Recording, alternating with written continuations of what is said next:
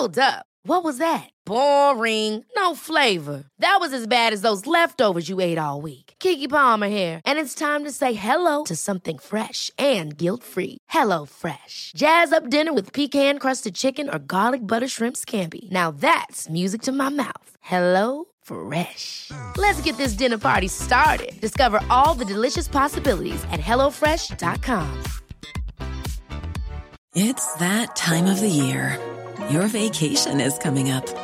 You can already hear the beach waves, feel the warm breeze, relax, and think about work. You really, really want it all to work out while you're away. Monday.com gives you and the team that peace of mind. When all work is on one platform and everyone's in sync, things just flow. Wherever you are, tap the banner to go to Monday.com.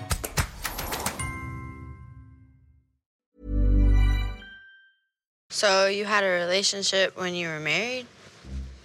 Well,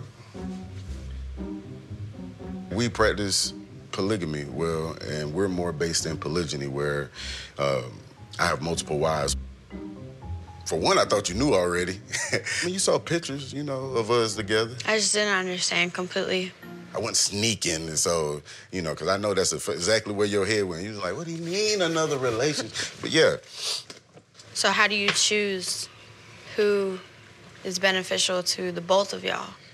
Okay, so I kind of find somebody who I'm interested in, and then I allow them to start building a relationship with Vanessa, and providing that they get along, I just kind of let it naturally evolve from there.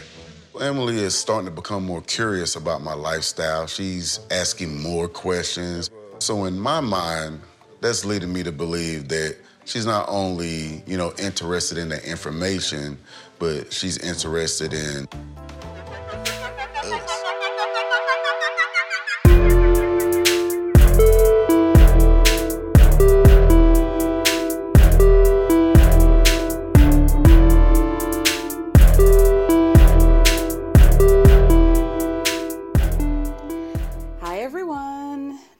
Back again with another episode of Everyone's Business But Mine, Seeking Sister Wife Edition. That's right, Polygamy Wednesdays. Happy you're here. Let's do it. I guess we have to talk about the Snowden, you know, a little Snowden news roundup before we get into things. You guys alerted me to a couple of interviews that one of the former wives did, both on a podcast and on YouTube, and I did listen to the podcast, even though many of you know that I think that particular podcast is very cursed, and I don't like the host. And we don't have to get into it any more than that. But I did listen to the interview, and I found it really enlightening. I don't know, was enlightening the word you would use when you find out some information that's incredibly depressing? Probably not. I don't know what the other word would be, but it was pretty bad. I mean, you know, as a podcaster, even though I think that this woman is a demon, I don't want to necessarily take away from the work that they did and the interview that they did. So if you want to hear it in detail, you guys can listen to Juicy Scoop. And if not, I will just give like very light details that won't really take away from the interview.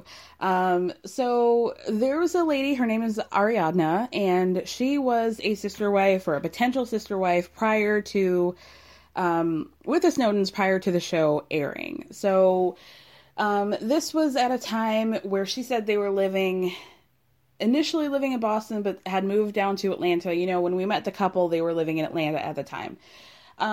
Basically, I mean, not to like toot my own horn, but like toot, toot, beep, beep, their financial situation is precarious at best. And I think that's, putting it in the kindest words.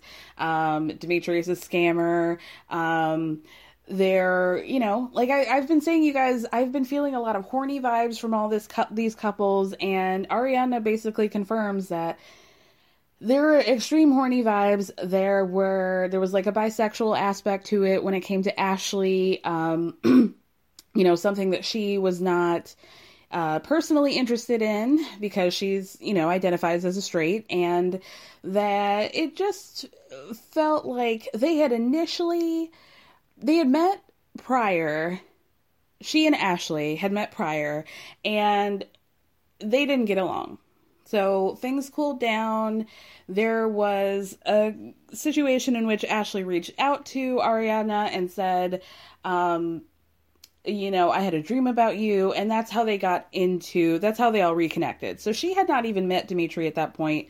And during the, second reconnection, or the first reconnection, because that's what re means, Kara, that was at the point where she met Dimitri. So there were just a lot of really unfortunate things having to do with control and, abuse and all sorts of abuse. And it was just very, very sad. It was a very unfortunate situation. It seems like that woman was really taken advantage of. And financially, emotionally, psychologically, and just really awful stuff. Now, I did hear that there was also a YouTube video interview that she did with a gentleman, and I guess I would imagine that was, she basically said the whole story over again. The thing that that I really want to touch on is that she has claimed to be in contact with both Chrissy, Taylor, and I believe Vanessa, and those three women can't really talk because they have NDAs and, all of that. Unfortunately, the restraining order that Chrissy tried to receive was rejected, and basically Kristaline is in hiding at this point because she doesn't want Dimitri to know where she is. It's really unfortunate. She did also say that, answer a question that I had, which was that Kristaline did actually legally marry Dimitri. I'm really troubled by the restraining order of it all. I just feel like the reason why she was not able to secure it is because I guess the courts felt like there was not enough sufficient evidence to grant her that. That sucks. That really sucks. And I feel like, so often women who are, or really anybody who are victims of domestic violence or any sort of abuse they often feel like the court system and the judicial system is not on their side, and it very much feels that way with Kristaline, and that makes me feel really sad for her.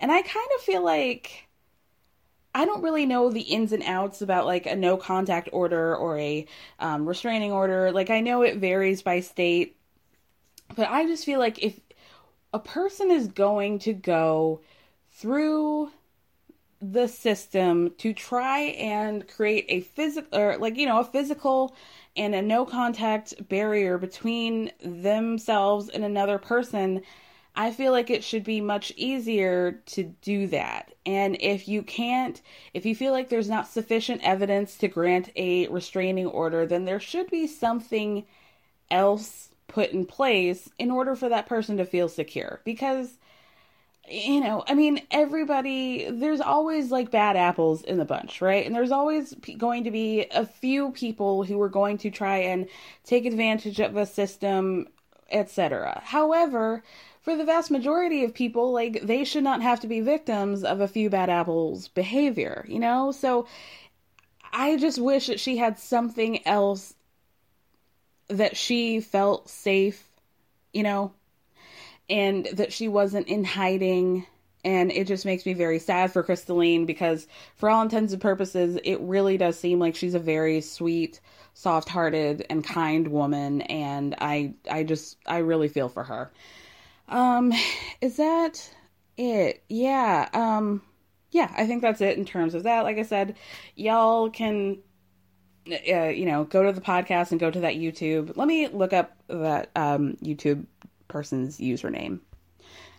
His name is John Yates. And with that, It's very depressing news. Let's move on to the actual show. I had to say, like, I was missing Large Wife. I was missing Bert. I was not missing Garrick, but I was missing their storyline for sure. And it felt like a, you know, like it felt like something was missing from the episode.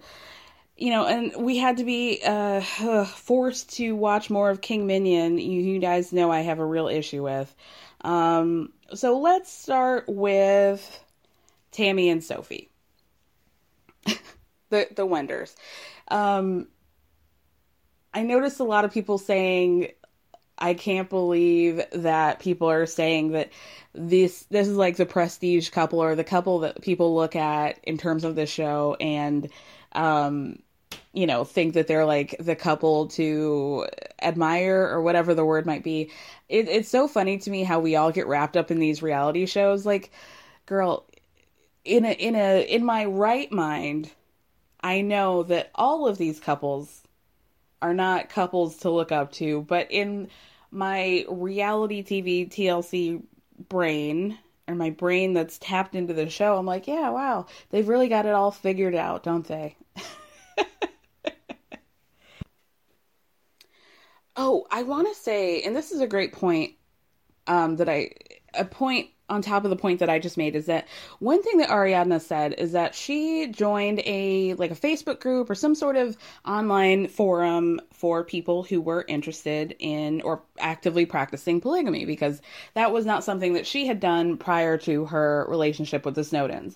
And she said that there were all sorts of people who were, you know, polygamists, people who, like the Winders, it was part of their religious doctrine, people like, you know, like Squeaky and Sidian, Guyliner, whatever I call him at any given moment, that are sort of like going with it as it comes. And she said that she found the people who were practicing polygamy as part of their doctrine of life were actually a lot more successful than people who were just playing it by ear, because they have a stringent set of rules as opposed to people who are just like going with it and making up it as long as they go. And like, you know, the goalpost is always moving. And I thought that was really interesting. And I think that might be a lot of why people find the Winders to be the most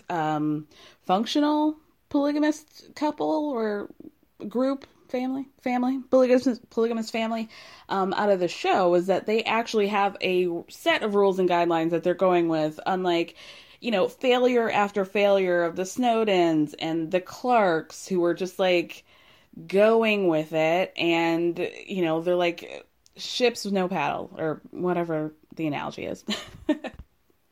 So even though it's very clear that Colton does not want to meet up with Kimberly, Tammy and Sophie have invited her to come visit anyway. They got COVID tests, but she'll be staying at a hotel nearby. I loved Tammy and Sophie making a gift basket for Kimberly, which was like two, you know, regular size shampoo and conditioner bottles. I think there was like some bananas and apples. There was a Utah tourist kind of shirt and like one of those cheesy MLM. No, they're not cheesy, but you know, like a swell bottle, like a water bottle, right? A reusable one. Kimberly's only going to be here for 2 days, so I don't know why you bought her what looked like a pretty decently priced, like moderately priced full-size bottles of shampoo and conditioner. She can't take it with her on the plane, and she's only going to be here for 2 days. Like, you would have just been better off getting her like travel size, but like nicer stuff. Just go down to the Target, girl. They have Target in Utah, I'm sure, or the Walmart. They all have a travel section where, you know, she could have used that stuff for 2 days, but you know what? Whatever. Sophie finally acknowledges something that I've been waiting for, that, yeah, Tammy and I are a little bit more excited to meet Kimberly than Colton is, but ultimately it's up to him, because they can't have a sister wife that doesn't get along with the husband. Yeah. Thank you, Sophie. So while Kimberly is on her way, everybody's talking about the ground rules, and Colton is just like, you just make sure that I'm not alone with her. And, like, they were saying that this was, you know, part of their religious aspect if they don't leave the husbands alone with a potential sister wife because, you know, accountability, what have you. They don't even hold hands, and they don't even, you know, there's no kissing, no hand holding until a commitment is made. But it felt like, you know, he's just not that into you, girl. And I feel like make sure I'm not alone with her was less about their religion in this part and more about the fact that he doesn't like Kimberly. He doesn't like her. And even I can tell through the zero emotion and zero facial reactions that Colton has, he's not feeling this. Not even a little bit. So Tammy says, you know, we need to all figure out what it is that we want from this trip because Kimberly lives in North Carolina. We're in southern Utah. We need to make sure that this is like a really good fit for us because it's not as though we can take the 20-minute drive to go see her. You know, we really have to, like, we're kind of putting all our, you know, full-size shampoo bottles and conditioner and bananas in this basket here. Tammy and Sophie do a separate interview together, like without Colton. And Tammy says, our main concern, like Colton obviously has to have a spark with her.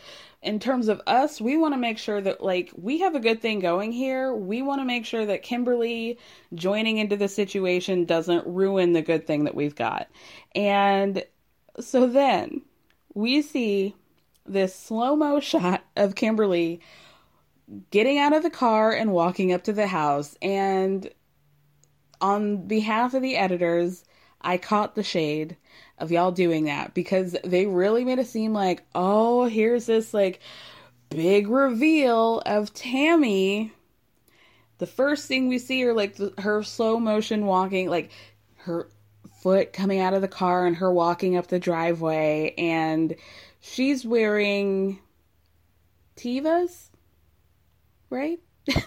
They're like Tevas, but worse. They're like if Punky Brewster had Punky Brewster X Tevas. You know what I mean? They were very brightly colored in almost like a tie-dye, just like multicolor, brightly neon colored Tevas. You guys,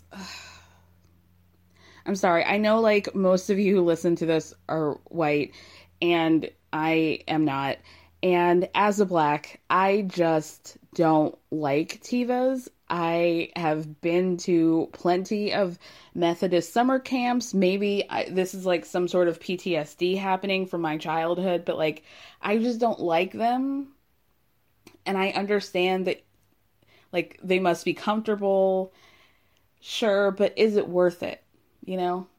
Is it ultimately worth it? That's the question that always runs through my mind. And to me, it's a no. But it's like no shade to you guys if you like them. But all shade if y'all wear those ones that have the individual toe holes. Ugh. It is not worth it. I don't want to go hiking that bad. No, thank you. Not for me. Hard pass. And then it just kind of gets from, like, worse to worser. Like, I don't understand. Like, essentially, this is your first date with the couple, with the family. It's your first impression. I don't understand why she dressed that way. I sound like such a snob, but, like, why was she dressed like a tourist? Like, she looks like somebody who you would see in the middle of Times Square with a selfie stick in 2021. And I just, it was the cutoff jeans. It was the like farmer t-shirt, but like not t-shirt, like a button down, but it was not like a traditional plaid. It was like, I'm a cool mom plaid that you can get from like a, I don't know, like Kohl's. Like, it was a Kohl's plaid, and the hat that said Wild Child. And that sad little ponytail girl, what was that? It was almost as if she didn't want them to like her. I was just very confused. Kimberly gives MLM. She gives, what kind of MLM do we think that Kimberly does? I went to high school with a girl who did the most shocking MLM of all. Because we all know it's like, you know, tea, some sort of tea that you poop a lot and you're supposed to lose weight, or LuLaRoe. It's usually in the diet or fashion or beauty realm. The girl I went to high school with had a stamp MLM, like creative stamps, stationery. Not even the stationery. You could just have like a butterfly stamp, or, you know, a star stamp. And that was the multi-level marketing scheme. Like, it made It Works look like an actual prestige Fortune 500 company. Stamps? Girl. I mean, she probably wasted hundreds of dollars on different kinds of stamps. In a world that we live in where people are, you know, we're having to donate to the United States Postal Service. She went all in on some whimsical stamps. Wow. That still chills me to the bone just thinking about it. That's what I think Kimberly does. She's like a stamp lady. We get our first interview with Kimberly, and she says, you know, she's been talking to the family for a little bit over a year, and she's was so nervous to come to Utah that she almost threw up before meeting them. It is very awkward at first, and Kimberly was doing what I do when I just don't really want to talk to people. I am what they call an extroverted introvert, meaning I'm totally fine being around people. I can do it. But from what I'm told, extroverts actually are energized by hanging out with people, whereas like I am fine. Like, the pandemic was like fine by me. It's time for me to recharge and be alone. So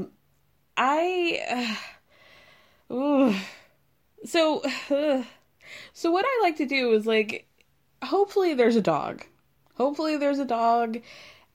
in the space and I can pay attention. Like, Kimberly was so focused on Ephraim, who was really cute and smiled at her. Like, there's nothing more adorable than when a little baby smiles at you and their little pacifier falls out of their mouth from how big they're smiling. Adorable. But Kimberly was like me. You just focus on the cutest thing in the room and put your entire attention on that. It was very awkward. Tammy and Sophie are doing that nod, even though nobody's talking, of like, maybe if I just nod, it'll make me seem like very chill about this whole situation, even though I'm crawling out of my skin. And, you know, Colton's not really helping. Colton's first question to her, I believe, was, "Tell me again where in North Carolina you live?" Excuse me? You've been talking to this woman for over a year with the express intent of potentially getting married to her, into entering a courtship with her. And you don't know what town she lives in? Okay. This is how we know he's not at all interested in her. Like, come on, dude. So then they interview Colton outside of the house and by himself. And he says, you know, Kimberly's really sweet and nice, and she's been very friendly, and it makes it a lot easier for me to have conversation with her because, you know, I tend to be a little bit more quiet. And the production straight out asks Colton, "Are you attracted to her?" And he pauses for just a second, just a skosh, and he says, "You know, I don't think we're quite there yet." So, for me, attraction is a lot more than skin deep, but she's beautiful. She's a beautiful woman. And, you know, that's what you say when you're not attracted to somebody, but you're not mean enough to just say it straight out. So, Colton has to go to work. Couldn't take the 2 days off. He says, "It's really difficult for me to get off work. So, you know, even though you're only going to be here for 48 hours, I couldn't be bothered, okay? I don't know what Colton does, but, you know, we all love to work when it's a way to get us out of something else, right? So their plan is they're just going to have a girls' day during the day while Colton's at work. When he gets off work, they can have a whole day for themselves. And yeah, like I said, Kimberly's only going to be there for 2 days. So they've got a lot of work to do. And I feel like Colton's going to be picking up a couple extra shifts, if you pick up what I'm putting down. Moving on to the Clarks, a.k.a. the Minions, King and Queen Minion. And I feel bad calling Vanessa Queen Minion because she actually seems like a decent person, but it's always like, you know, you are the company you keep. And that man is garbage. So sorry, V. Kayla has managed to break free from them. I mean, oops, sorry. I mean, they broke up with her a few weeks ago. I love that he said that we broke up with her. No, you didn't. She didn't come back to the house, bro. She ghosted y'all. And she finally got tired of you blowing up her phone. So she was like, okay, if you don't get it, then I'm just going to have to break up with you.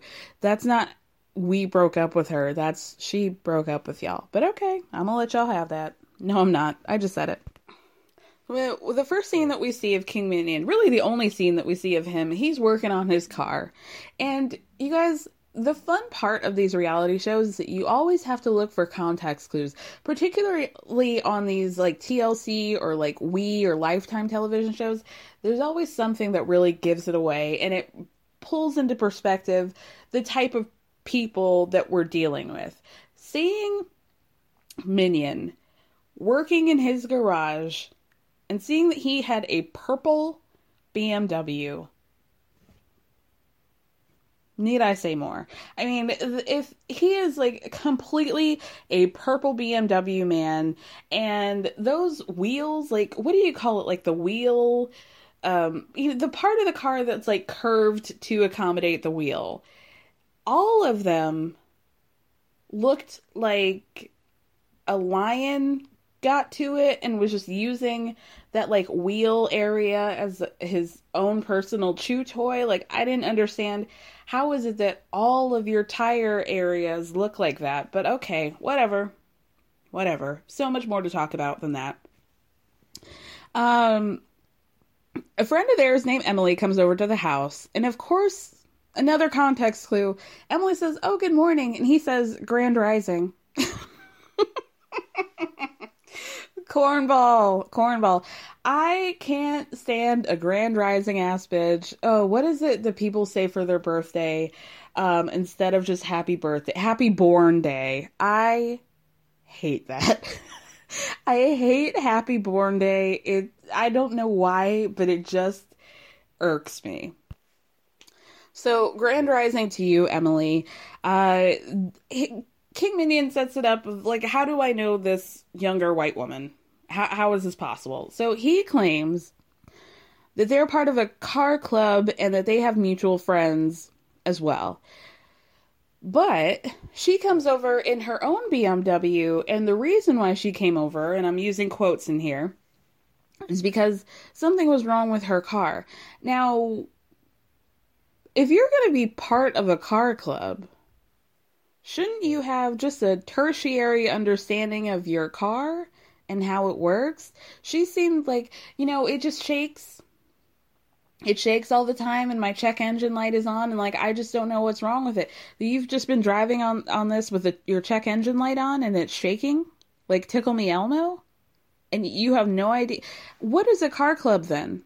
If not somebody who knows about the inner workings of a car.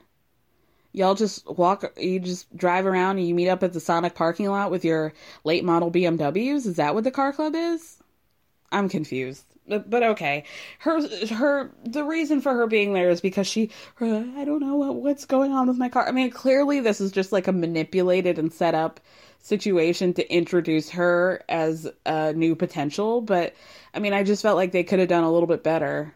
You could have maybe left out the car club aspect of it, because she knows nothing about cars. Anyway, he even opens up the hood and she points to one part of the car and is like, "Oh, is that the engine?" And he's like, he looks at her like, no, girl, the engine's on the other side of the hood. I don't know. You guys, I live in New York for a reason. I don't want to deal with cars, but you know what I mean? Like, you know, car club. I'm just very confused. Anyway, so, where am I going with this? Okay. So it seems like Emily actually likes to hang out with King Minion. And she says in a little interview on her own that the reason why she likes him is because she's able to be goofy around him and not a lot of people see that side of her.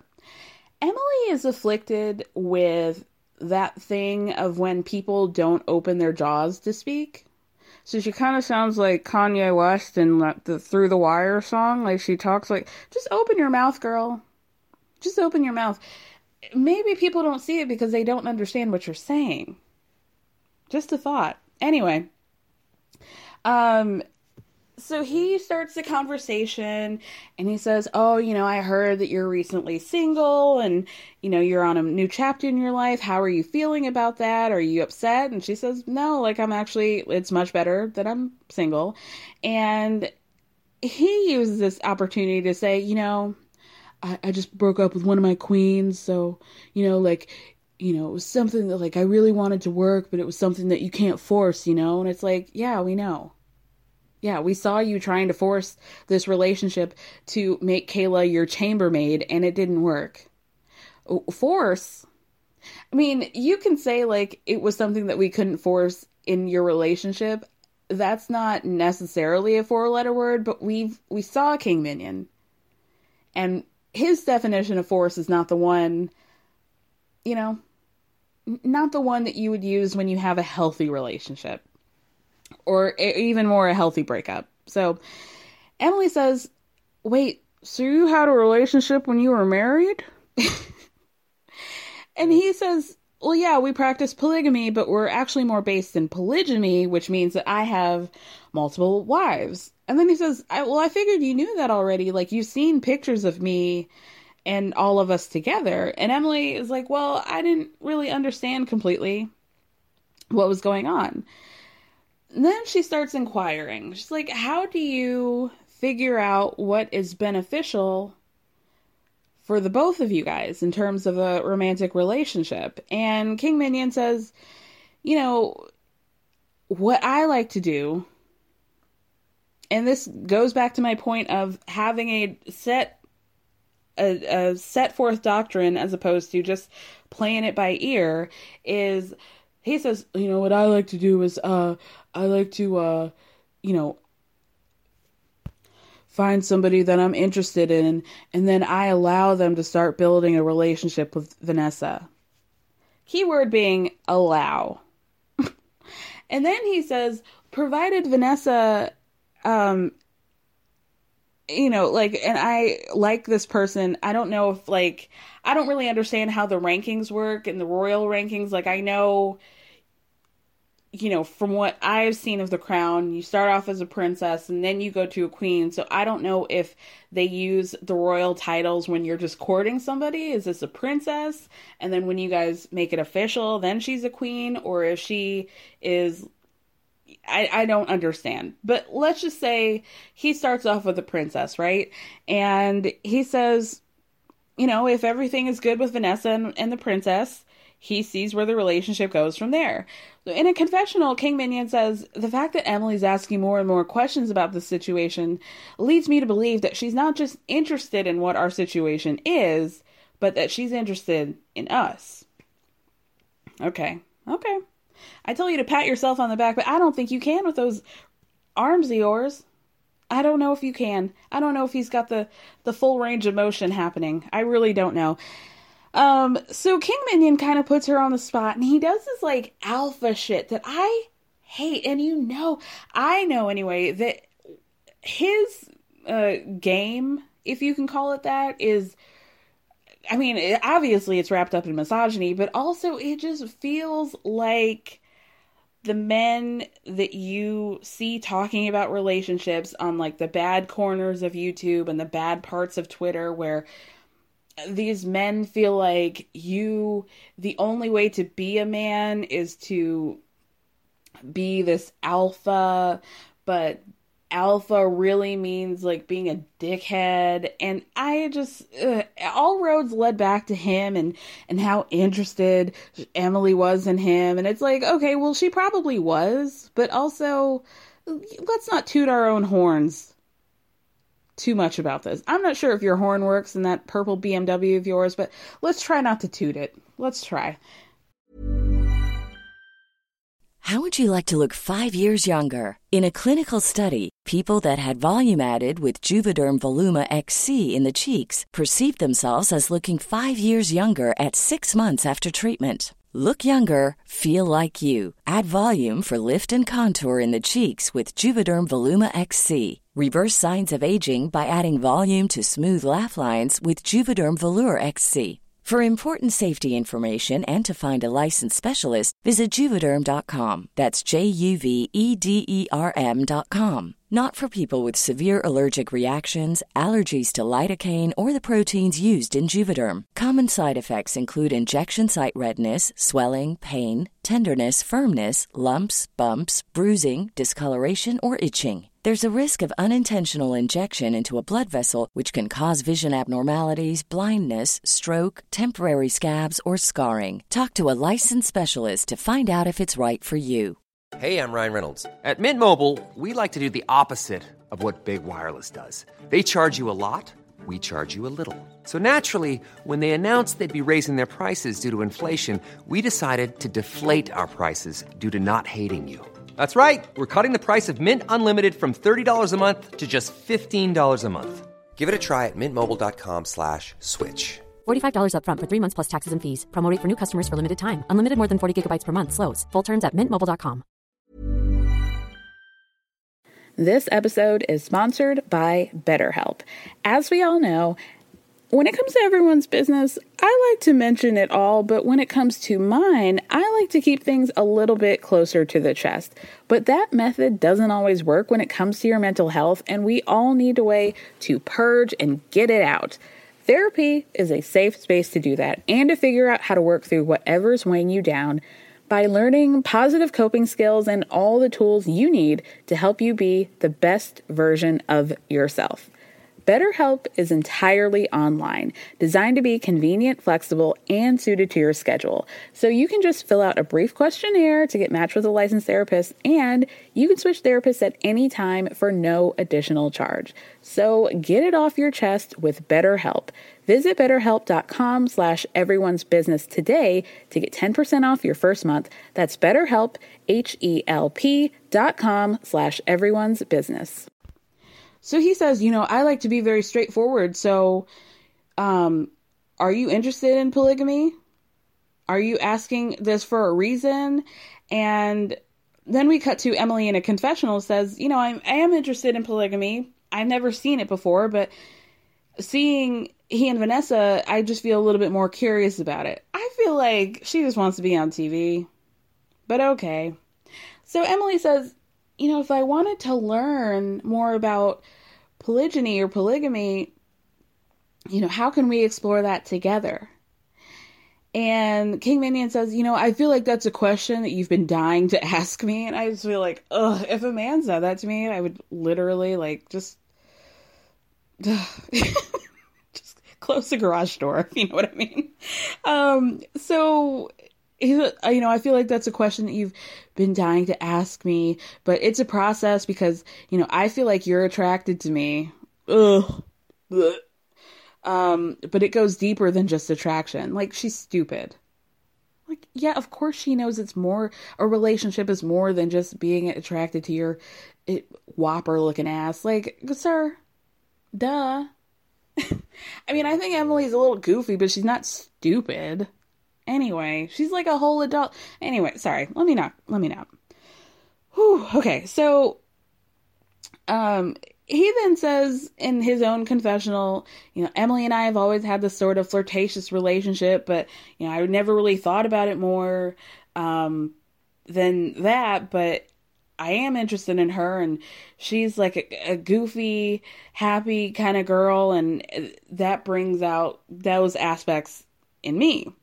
So he asks if Emily would be interested in going out with him and Vanessa, and she says yes.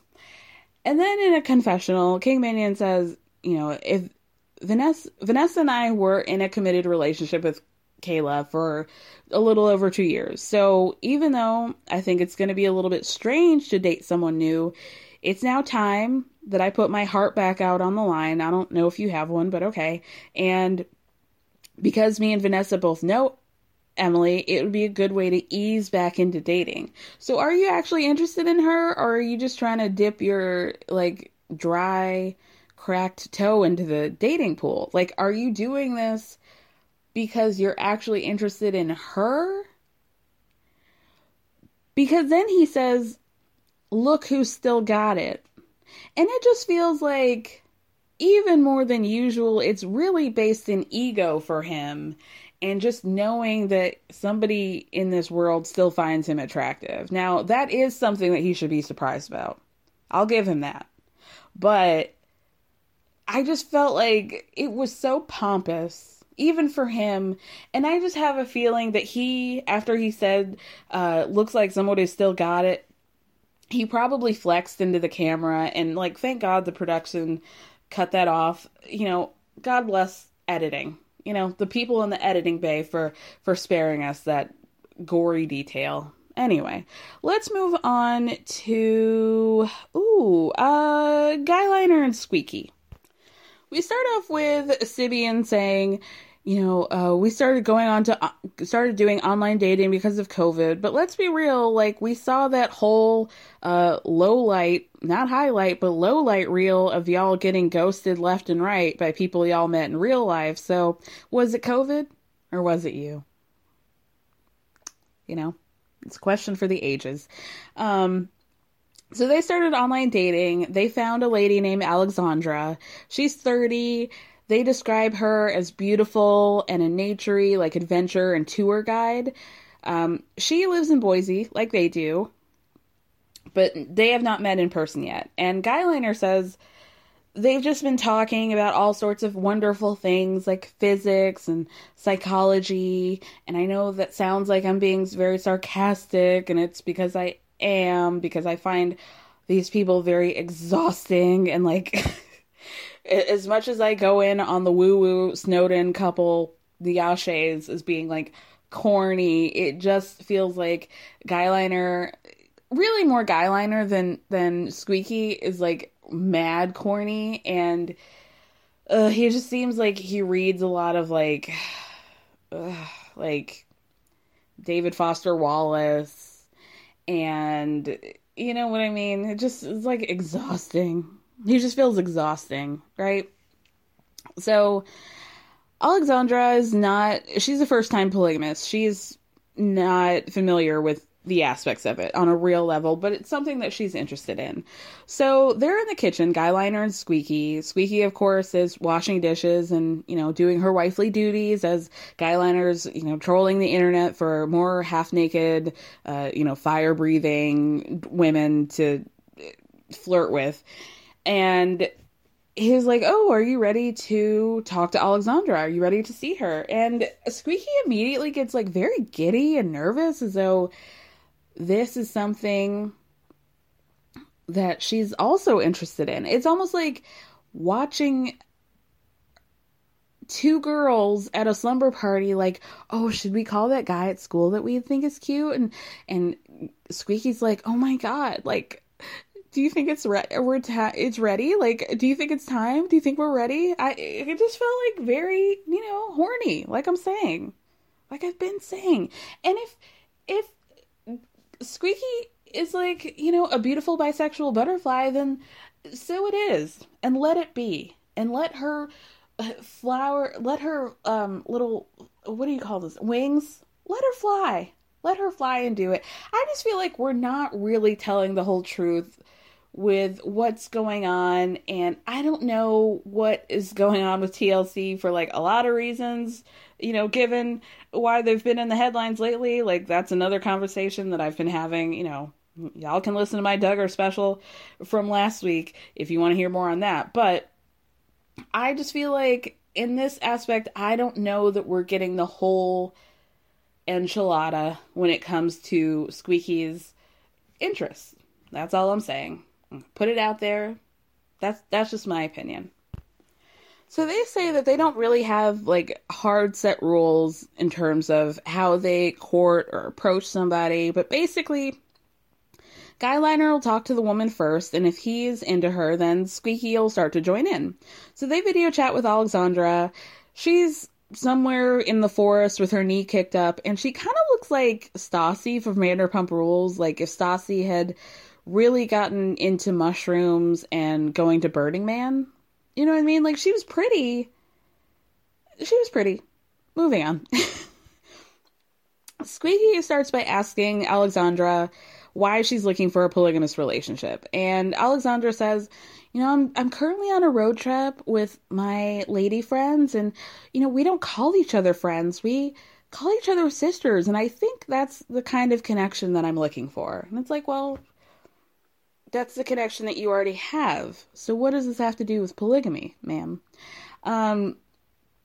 Then Squeaky says that she likes the part of, you know, a polygamy and a sister-wife relationship that she likes is that she enjoys sharing. She basically likes, you know, we can talk about things that we like and things that make us giddy about him or even things that we find annoying. And it's like having like a super best friend. So Alexandra says that she's very new to the idea of polygamy. And because of that, she feels like she's going to have to walk herself through a lot of what jealousy means and what it looks like. And Squeaky says that she has found like a new and elevated approach to that aspect. She says to Alexandra, you know, I was a second wife. That's how I entered into this whole situation. I had to deal with all of that kind of stuff. And how I look at it is like, if you were to find out your best friend gets married, you're excited for them typically. And I try to look at it more like, this is my best girlfriend. And I'm so happy for her to be with this guy.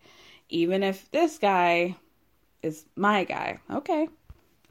Alexandra says that she likes the idea of loving someone so much that she wants to share that person with somebody else because it's, you know, it's like such the opposite of what our society makes us feel like is right and is the normal relationship. And then Guyliner says, yeah, it's kind of like an anti-capitalist philosophy, isn't it? And it's like, ugh. If you don't go, like, do some spoken word poetry in some lame coffee shop and just leave us the hell alone, like, no thank you. No thank you. Then Alexandra mentions something about Carl Jung. And, of course, Skyliner's like, oh, I love Carl Jung, too. Ugh. Kill me! Fortunately, Guyliner changes the subject to kids. And Alexandra, they ask her if she would like to have kids. And her answer was so like, oh my God. I could just tell that Alexandra has a lot of like dream catchers that she makes. She seems like she sells dream catchers that, you know, outside of Coachella and, you know, like feather things, like she appropriates a lot of, you know, indigenous American ways of being, but really has like never met an indigenous person. You know what I mean? Like she thinks like she probably weaves her own hair into a dream catcher, like that sort of thing. And I just feel like, I don't know, like, are you just like, how hippie could she be? Because it seemed like she had a very expensive blonde dye job. That's all I'm saying. Okay. Anyway. So she says that in terms of wanting to have kids, you know, I just feel like I could put a lot of effort into being a great mom, but, you know, with me, my lifestyle is always on the go, and I'm just still learning to take care of myself, and I'm in my 30s. See, hippies, in my experience, are selfish. They think that they can do this, like, free love, I fly by the seat of my dirty pants, and I can live out loud, and, you know, I like to stick my head out of a car and, like, let my hair blow through the, you know, winds of Billings, Montana. But at the end of the day, they're like dickheads, and they think that, like, them being free means that they can just do whatever they want and everybody just has to deal with it. And, you know, because, you know, I don't shave my armpits, so look at me, I'm more free and elevated than you, because, you know, whatever. It's like, no, you're not. You're an asshole in, you know, some wrap that you got from a gift shop in the Bahamas. That's not the same thing as being free. Okay. So then Squeaky asks Alexandra, well, would you have an issue because Sidian has kids, you know? And she says, you know, no, like, I'm actually great with kids because I used to be a preschool teacher. So then Alexandra says she has to go, and Kyle and I was like, oh, wait, like, just give us a second. I'm going to put you on mute, and we're just going to say. So he puts her on mute on Skype and turns to Squeaky and is like, should I ask her on a date? And she's like, yeah, like, of course. So they go off mute, and he goes, well, what would you think about getting together for a date? And she's like, yeah, that'd be interesting to, like, get to know you more in person. I can just tell that, like, they're not each other's type. Like, I don't really know. Like, Sidian is really, he, like, there's just, like, a lot of rings and you know, nicks, precision eyeliner around his eyes. And I don't really think that's her vibe. Like, she gives me a guy who, like, white dreads, you know? A guy who insists on wearing white dreads and, like, does not know how to maintain them at all. And he doesn't, you know, shave his pubes. Like, that seems like more of her type. But she says she's interested. So, okay. So then we see Squeaky ironing Guyliner's shirt. And she says, you know, I'm so excited about, you know, people might think it's weird, but I really like to get him ready for a date. And, you know, it's just like part of the excitement for me. It's almost like she treats him like her cool older brother, and she's like the little nerdy older sister. So she can, like, kind of be part of the moment, even though it's really more of his journey. And she just, like, it just seems like she wants a sister, and she's willing to sacrifice her relationship for that. And I don't know. I don't know. So she does have reservations. They both do, about the fact that, like, Alexandra likes to travel. She's a bit of a wanderlust. And they're like, I don't really know if she has really thought about the fact that we want to have a nuclear family and he has kids. And so we can't just travel to Portland whenever we feel like it, because the kids have to go to school and we have to be at home, and they've got those big ass beautiful dogs. Like, I don't think that this is really the life for her. I honestly don't. But he puts on his, you know, Ren Fair vest, and he opens the door because she shows up, and all we see is, you know, the light shining from Alexandra's, like, beautiful, highly processed blonde hair. So we don't see her. So that was a bit of a, what do you call it? Cliffhanger for next week.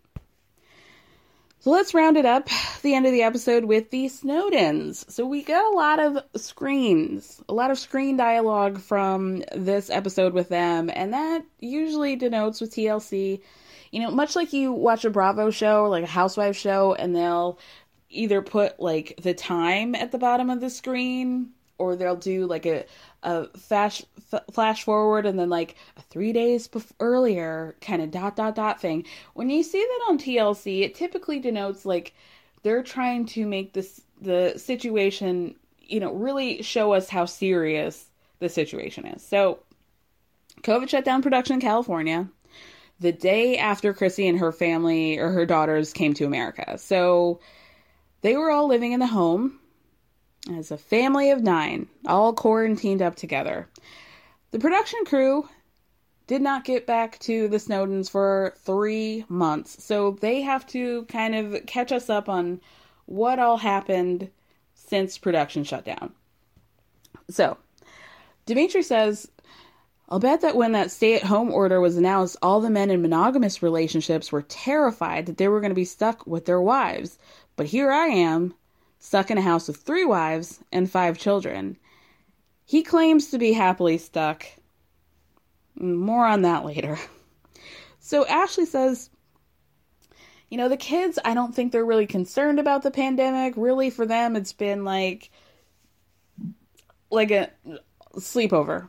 Just like a nonstop sleepover for them. We see them, doing each other's dreads and making popcorn and hula hooping in the house. And Taylor taught them how to do ballet moves and stuff. And it really does seem like they're a lot of fun, having a lot of fun.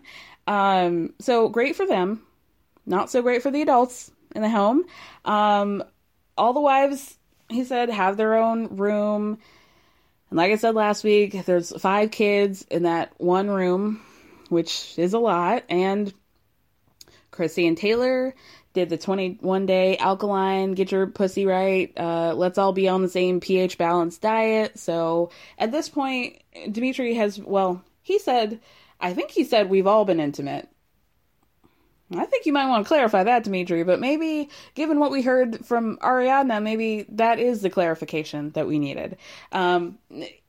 He's banged them all. So production says, well, how do you feel about being with 3 different women? And he's like, what guy is going to say that he doesn't like it? Okay, Dimitri. So then they finally stop bullshitting us and say, as we got more into the quarantine, everything started to change. Dimitri didn't have the coin that he was claiming to have. And we see the way editing works, it's like we see conversation with him and Ashley.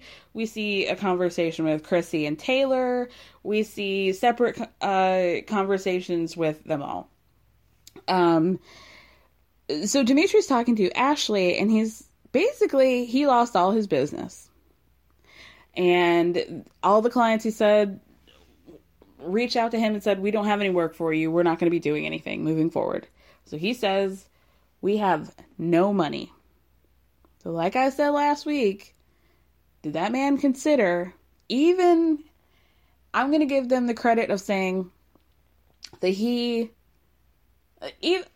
clearly he would not have known what the pandemic had in store in terms of his finances. None of us did, right? But even without COVID, I would put dollars to donuts that he would have been financially outpaced by them anyway, because his household basically doubled, right? So now he says, I'm a broke ass. It seemed like he had lost a good bit of weight. I don't know if their whey protein budget went down. I'm not sure. But basically, Chrissy and Ashley stayed at home to raise the kids while he and Taylor were doing Instacart, some sort of grocery delivery every day together. Rough stuff, y'all. Toof stoof. So Dimitri then says, at that point, communication started to break down and stress was at an all-time high for everyone. So we, like I said, back to the scene of Ashley and Dimitri talking. And he says, I feel like if somebody were to ask Chrissy and Taylor if they were happy, I would be very nervous about their answer. Well, we got the answer, and the answer is no. I felt like that was like a really sinister way to say that. Y'all know what I mean? Like, I saying I would be nervous about their answer, the way he said it means like, I would be afraid of them telling the truth, So then we see Taylor and Chrissy, they're talking outside, they're sitting on a blanket, and Chrissy tells Taylor, things are a lot harder than I expected, and Taylor laughs and says, well, I'm glad I'm not the only one who thinks that. And then we see Chrissy in a confessional, and she says, you know, in the beginning, everything was fine, but then after a while, everyone was kind of miserable, and between being stuck in the house, and Dimitri was struggling, pressures were rising, and Chrissy's like, I kind of felt like, what did I sign up for? Why did I leave everything in South Africa? Why did I give all of that up? Because now it's like I'm stuck here. Yeah, girl, that sucks. So then back to Ashley and Dimitri. Ashley says she's still trying to like woo-woo her way out of this, right? And she says, you know, one of the hardest things for me has been trying to understand Taylor, because when she goes into her room, it kind of feels like she's in her own world, and there will be times where we don't see her. Now, this was a concern that they had been bringing up this whole time of Ashley, the fact that she was independent, didn't have her own children. Would this be too much of a change for her to transition from single and childless to in a home with 11 kids, right? In a solo interview, Ashley says that Taylor's had a hard time with adjusting, and, you know, she knew that when Taylor came into the house that everybody would have to grow and adjust, but it's been harder for Taylor, and sometimes she feels like it's like pulling teeth with her. So Taylor tells Chrissy that she feels like she and Ashley are a lot alike, and it's like they hold up a mirror to each other, but neither of them want to look in the mirror and say, what I'm doing is what you're doing. You know what I mean?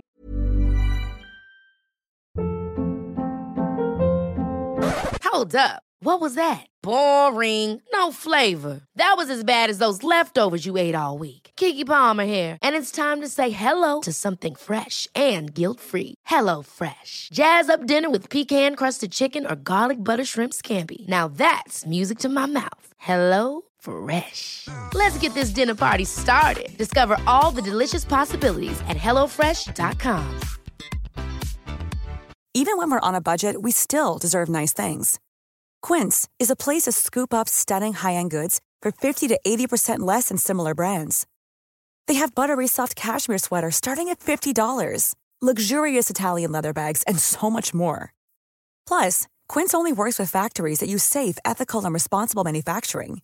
Get the high-end goods you'll love without the high price tag with Quince. Go to quince.com/style for free shipping and 365-day returns.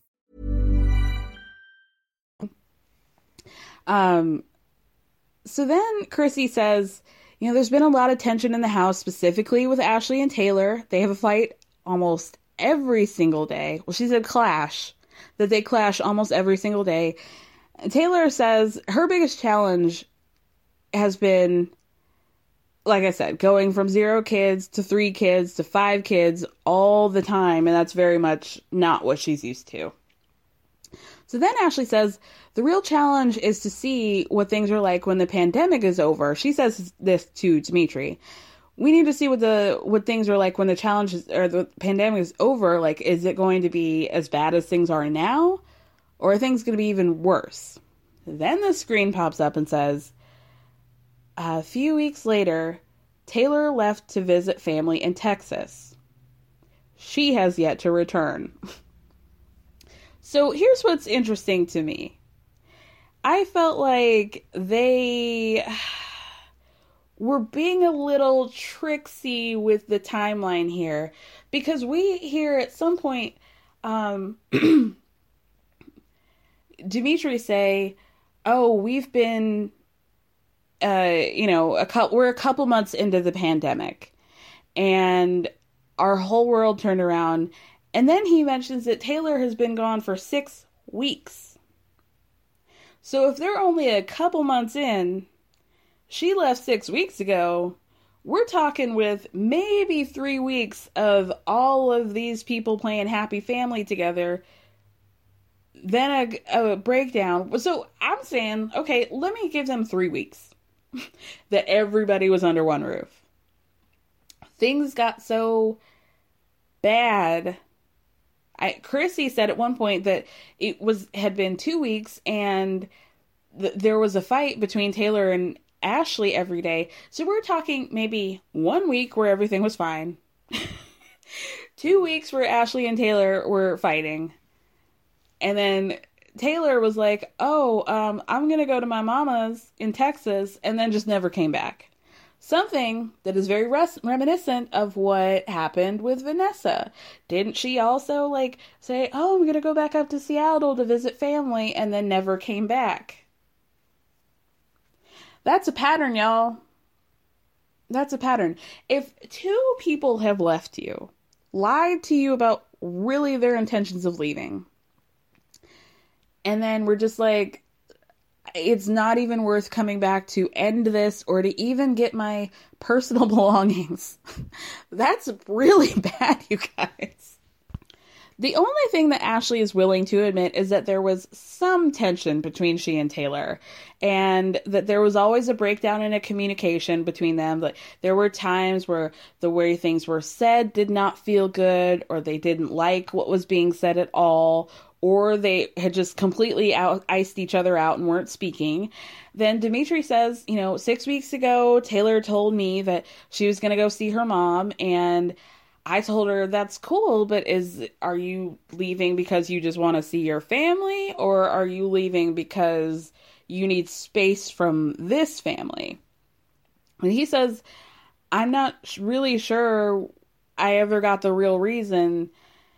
And at the moment, I kind of feel like we're in this purgatory with the relationship. But then he admits that really nobody has spoken to Taylor since she left. Not Chrissy.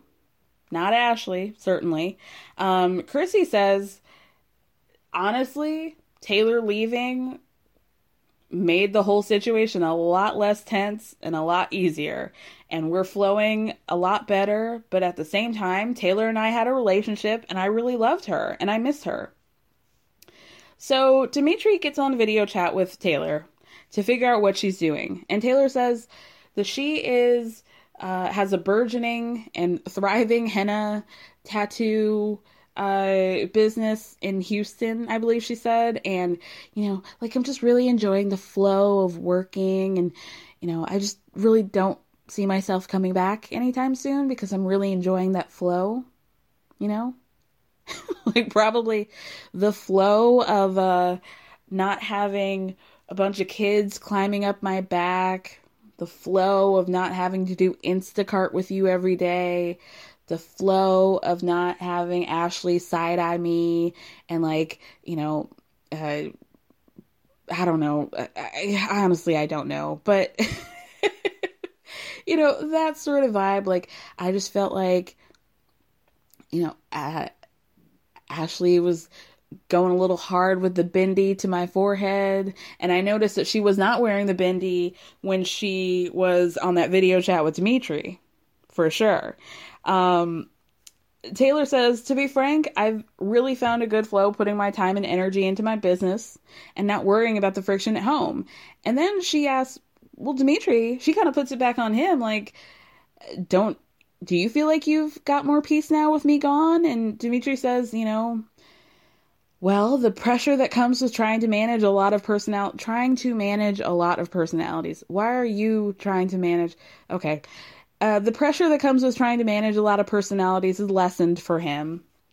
And Taylor says, between the fact that we're in quarantine and we're not in the size of house that we would like to be in right now, things just didn't feel good at home. And then she says, I miss you all very much, but I can't imagine stopping this flow because it feels good and I'm happy. So they're all not really telling the whole truth. Really what she should be saying is I don't fuck with Ashley and I'm much happier being alone. I know, it's better because I know you're not going to leave Ashley, and I'm going to stick down in Houston. Putting temporary tattoos on people's hands. Because, really imagine you being in a serious partnership with somebody. They leave for several weeks. And when you do get in contact with them, they're just I feel like I've got it pretty good here. And, I just don't see myself coming back. That's not, a healthy relationship. It's not really any relationship at all. Just tell the truth, y'all. Just tell the truth. Y'all don't fuck with each other.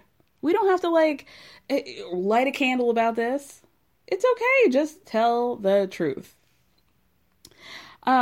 So Dimitri says, well, kind of sounds like you want us to keep moving forward with our lives and you got to do what you got to do. And in a confessional, Dimitri says, you know, I wish that Taylor had reached out and told us this because it would have given me the opportunity to repair our relationship. But then he says, if I think hard about it, there's really nothing to fix because this is what she wants.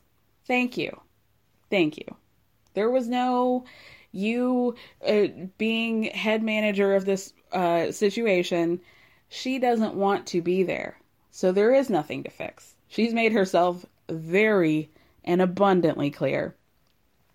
So Dimitri tells Taylor, well, I guess all I need to know is what to do with your stuff. And she's like, oh, you know, just pack my closet. You can send it down.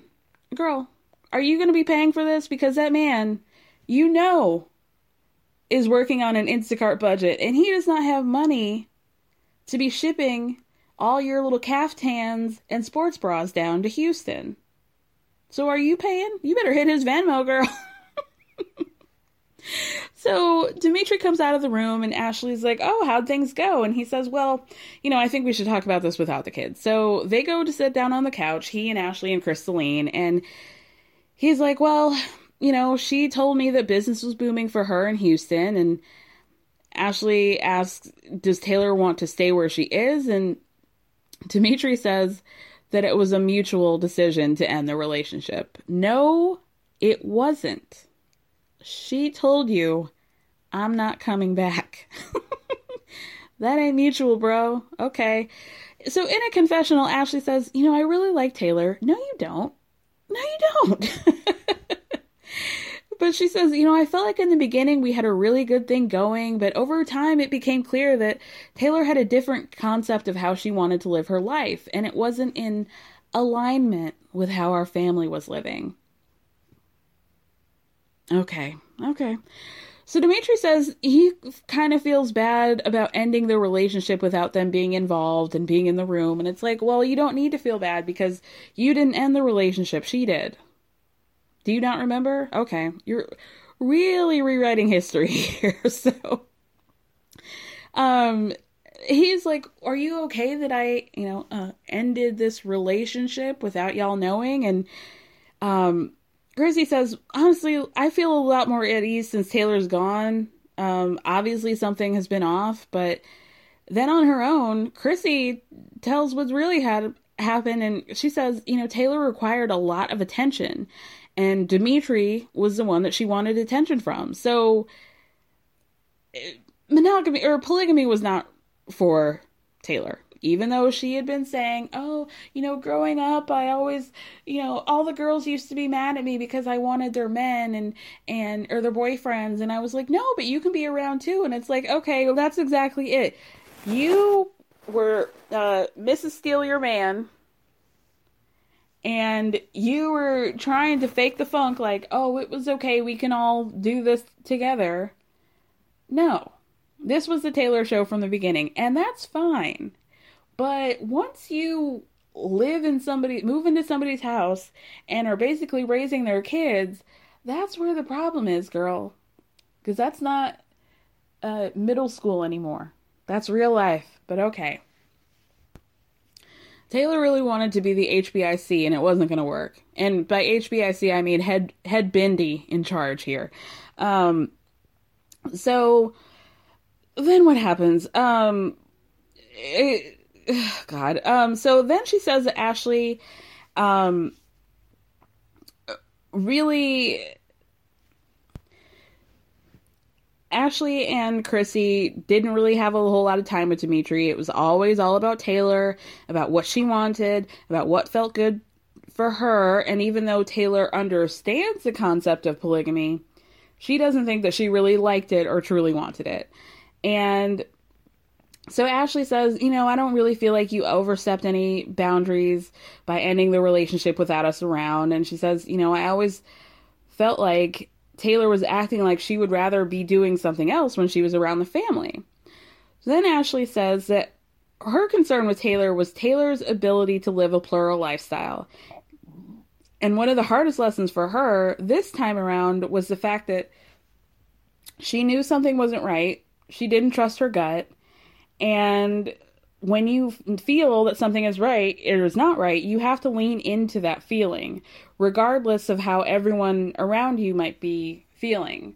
So this maybe goes a little bit back to what Ariadna said in her interview, is that she honestly, as much as it seems like she doesn't fuck with Ashley, she says, I feel for her because I feel like she was sort of a prisoner in this relationship and almost like she had Stockholm syndrome of doing things because she was also an abused woman.